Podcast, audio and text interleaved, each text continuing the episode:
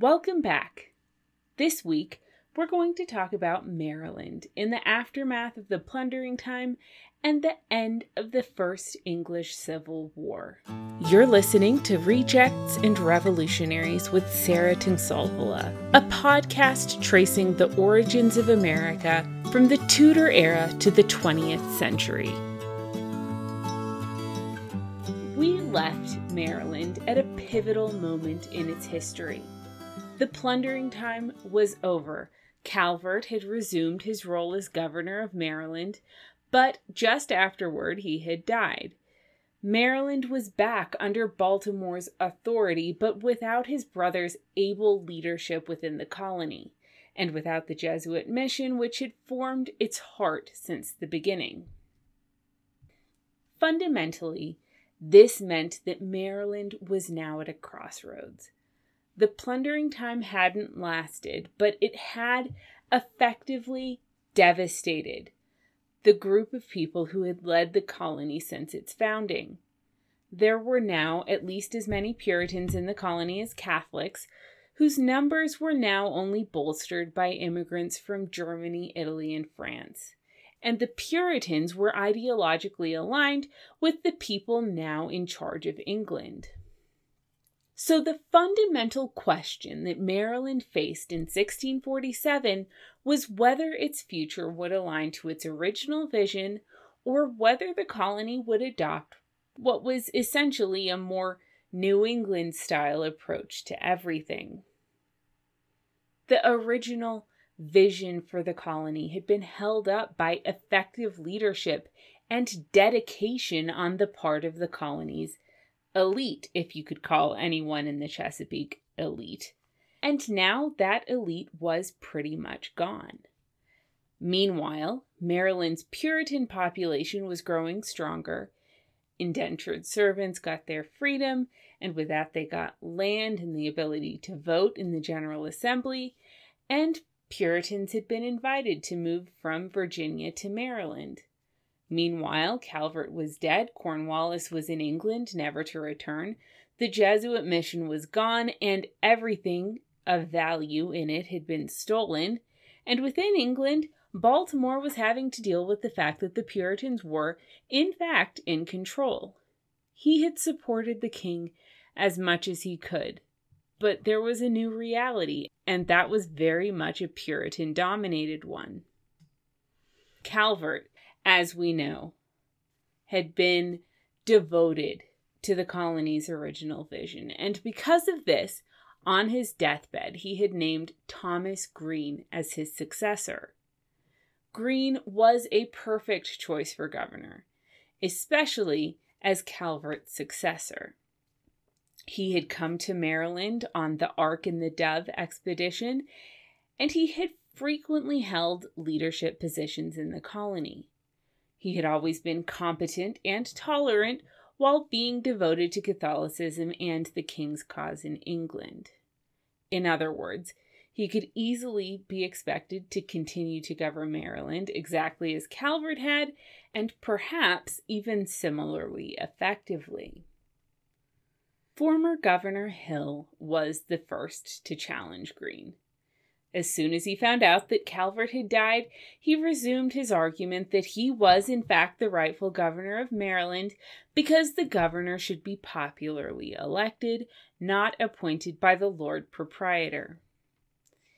Green refused his petition, but did say that he hadn't realized Hill hadn't been fully paid for his time as governor, and he said that he would ensure that he was paid if Hill would send an attorney to show how much he was owed. That was a fairly minor challenge, and Hill didn't press the issue. But the issue of payment actually was a big deal. It wasn't just Hill who was owed money. It was also the Virginians who had helped Calvert retake the colony and who had also manned St. Inigo's fort to help keep it. Maryland at least needed to be able to feed those soldiers, but in the aftermath of the plundering time, Corn was scarce, and even after Margaret Brent had exhausted Calvert's estate to help pay for everything that needed to be done, the colony didn't even have enough corn to feed those soldiers' subsistence rations. Going hungry in the colony that they had helped to retake was pushing some of the soldiers to consider mutiny. To add to the problems, some of Ingle's rebels had moved just across the border into Virginia, and they regularly visited Maryland to stir up trouble, and the colony's weakness had also emboldened the Nanticokes and Wicocomicoes to start attacking the colonists. The standard form of these attacks would be one to two warriors coming into town pretending to want to trade, something which was easy to do because the colony did have native allies. But then, once in the town, they would kill, plunder, and rape. These attacks became so severe that Greene had to adjourn local courts because having even 12 men on a jury would weaken the colony too much. So, Maryland was facing a lot of existential threats at this point, and Greene went about trying to stabilize the colony. To stabilize the government, he implemented a series of oaths that colonists needed to take.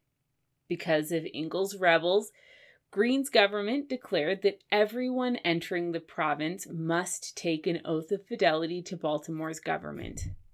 Anyone who entertained people who had snuck in without taking the oath would be punished. Furthermore, the general court would not give assistance to or hear the case of anyone who hadn't taken an oath of fealty to Baltimore's government. Essentially, in order to benefit from the government, you had to promise not to try to topple it. To start to stabilize the colony economically, Greene then forbade colonists from exporting corn or horses. Corn was the most fundamental need in the Chesapeake, and horses were the greatest extravagance of life there. Most transportation was done via boat, and horses were difficult to take across the Atlantic, but valued. They were the two highest impact commodities in the area, and both would have to remain within the colony's borders. These were emergency measures, but they kept the colony on stable enough footing to survive through the fall and winter, and by January of 1648, Green's government was able to call an assembly. And what an interesting assembly it was! Seriously, it's always fun to read through the histories of these assemblies and see what the issues were which were so important 400 years ago, but this one really was unique. First, two people who were not entitled to participate tried to sneak in, but they were caught. This would likely have been related to fights over proprietary versus popular government, though that's not documented. But then, Margaret Brent asked for the right to vote in the assembly. She was Calvert's attorney, the executrix of his estate, and she argued that this gave her the right to participate in government affairs. This is almost certainly the first time in American history that a woman had asked for the right to vote. She wasn't allowed, obviously, but it's a fascinating story nonetheless, and it came not from a Puritan style radical, but from a Catholic woman who may well have been a nun. Then the colony got down to business. In order to feed the soldiers at St. Inigo's more than starvation rations, the court was going to have to levy corn from the settlers. Greene proposed that they take all corn above what was needed for basic survival from the colonists. They would pay a fair price out of Baltimore's estate or replace it if the colony was able to import more corn but colonists would be required to give all that they possibly could. The assembly agreed to the plan and determined that the basic subsistence would be two barrels of corn per person. Whatever colonists concealed, they would be fined double. This seemed to pass without much problem, but after this, the Assembly submitted a protest to Governor Green asking that all laws passed at the previous Assembly, the one led by Calvert after he had retaken the province, be repealed. This protest was signed by all members of the Assembly, and it argued that the laws weren't properly enacted because there hadn't been a summons to all members of the colony to allow them to participate. Legally speaking, this was fairly accurate, but practically speaking, this would have been an incredibly difficult thing to do right after retaking the colony. Many of the people who would have wanted to participate would have been in Virginia or England at the time, and the people who were left would have primarily been Ingle's rebels. Certainly, some of the colonists should have been sympathetic to these practical issues. For those who wanted popular government, this was simply a good way to protest Baltimore's proprietary government and anything that didn't respect popular participation enough. That doesn't explain why colonists were united in the petition, though, and to explain that, we have to look to financial issues. Stabilizing the colony had cost money. Lots and lots of money, which nobody really had. Calvert's assembly had saddled colonists with more of the financial burden than they had wanted. Even the most pro Baltimore colonists felt that he should be the one responsible for most of the payment, and they could point to laws which would indicate this. Practically speaking, though, this was just impossible. It was too much for anyone to pay. It was practically too much for everyone combined to pay. Maryland had been devastated by two years of rebellion, and this was just another indication of how much damage and how many problems this had caused. From England, Baltimore would read this petition and see discontent and aversion to his rule and the current state of affairs in his colony, though that wasn't the whole story. Greene couldn't reverse the decision simply as a matter of practicality. It was just another challenging situation that Maryland was facing. Greene declined to hear their protest, but he did issue a pardon to all citizens for all offenses committed since 1644. It wasn't much, but it was all he could do to placate them. It confirmed the pardon of Ingle's rebels and gave everyone else in the colony a blank slate, too. And that's how Maryland continued for the next year. The May court was adjourned because of Indian threats, and colonists survived as best they could. The political tensions in the colony were still very much there, but for a while, mere survival would have to be the priority. In England, though, Baltimore was having to take serious stock of his circumstances. The king had lost, and the fight was now between the Presbyterians and Independents. At this point, Baltimore seems to have backed the independents, and this is something that a lot of Catholics actually did. It was a simple calculation. They knew that the Presbyterians wouldn't tolerate Catholics.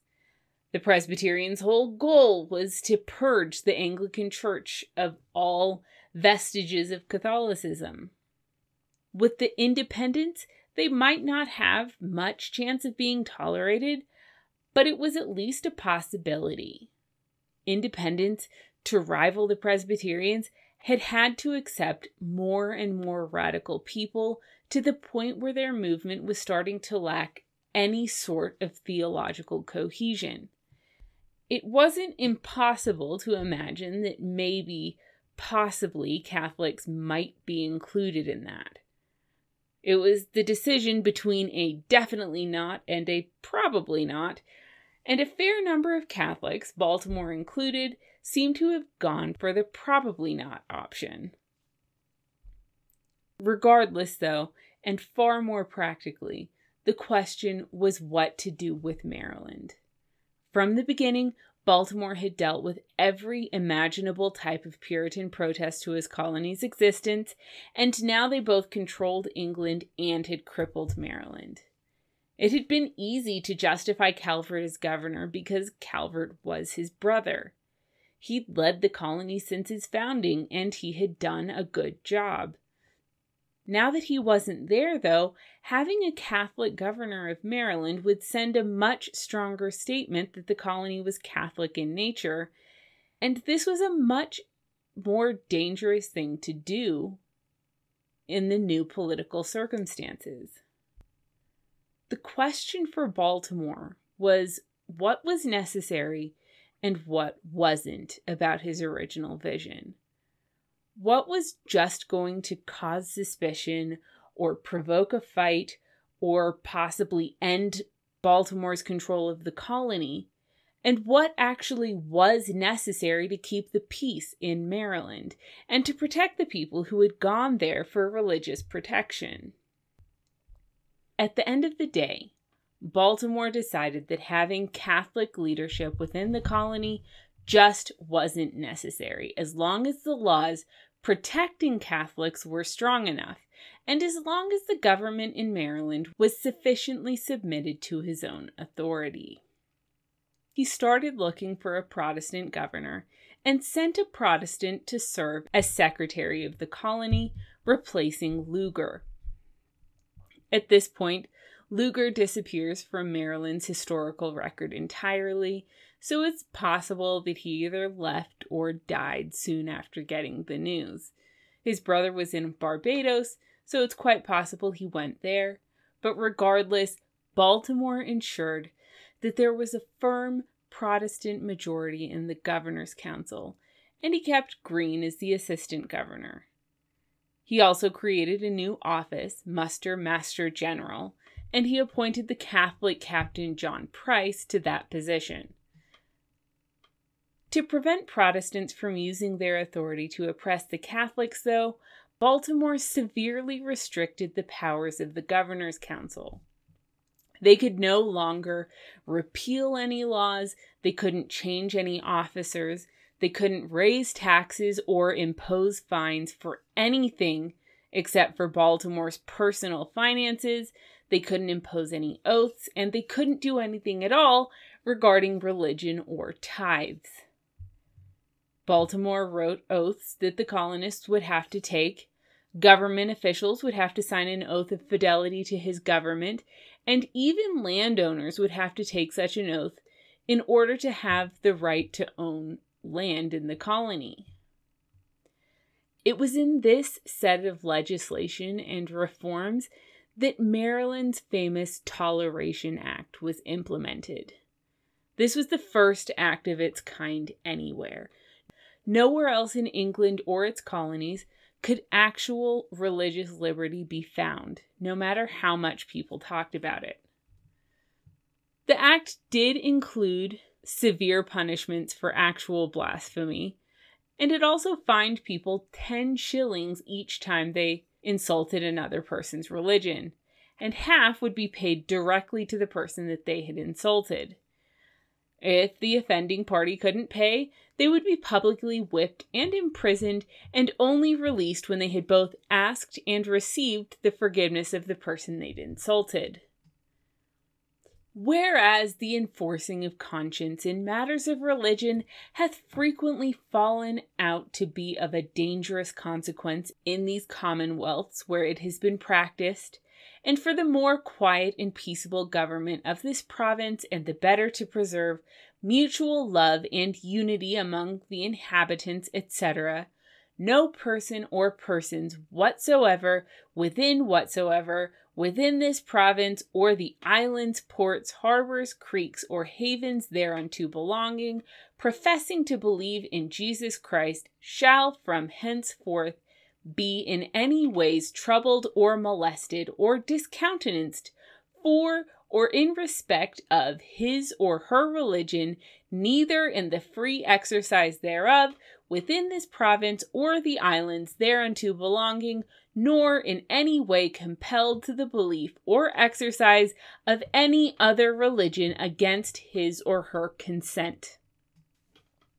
It was absolutely an embodiment of Maryland's founding principles, and though it was implemented as a somewhat defensive measure, it was also totally unique for its time period. And it was an important document in the evolution of American ideals.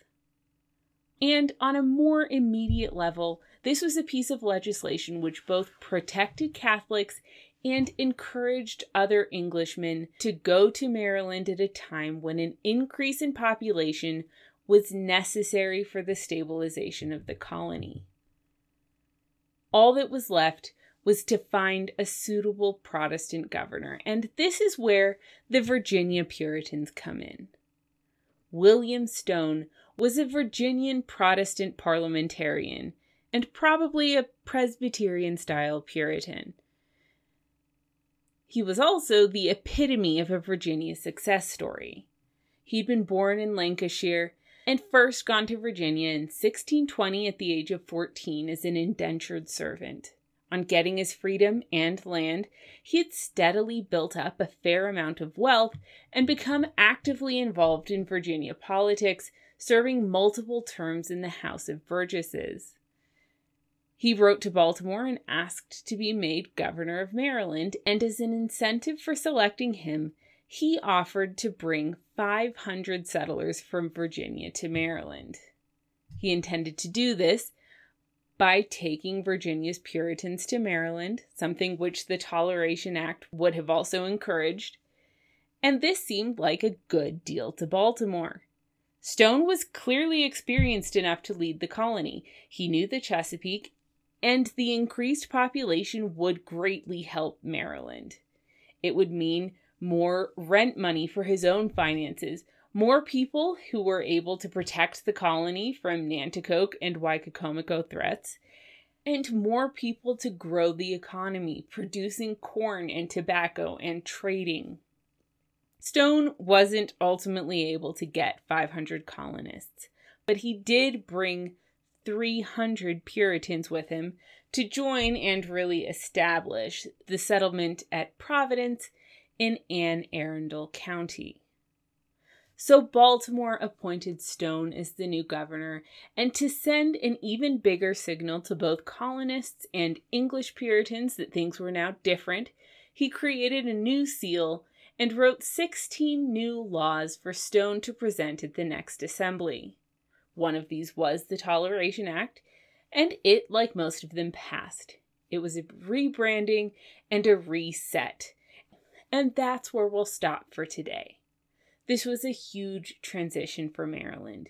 It was a decision that the colony couldn't survive or be allowed to survive in the way that it had in the past. And it was an attempt to carve out a new course which would still honor some of those original founding principles. It was an attempt at a middle ground between the Maryland that Calvert had built and the Maryland that Puritans would have liked to build.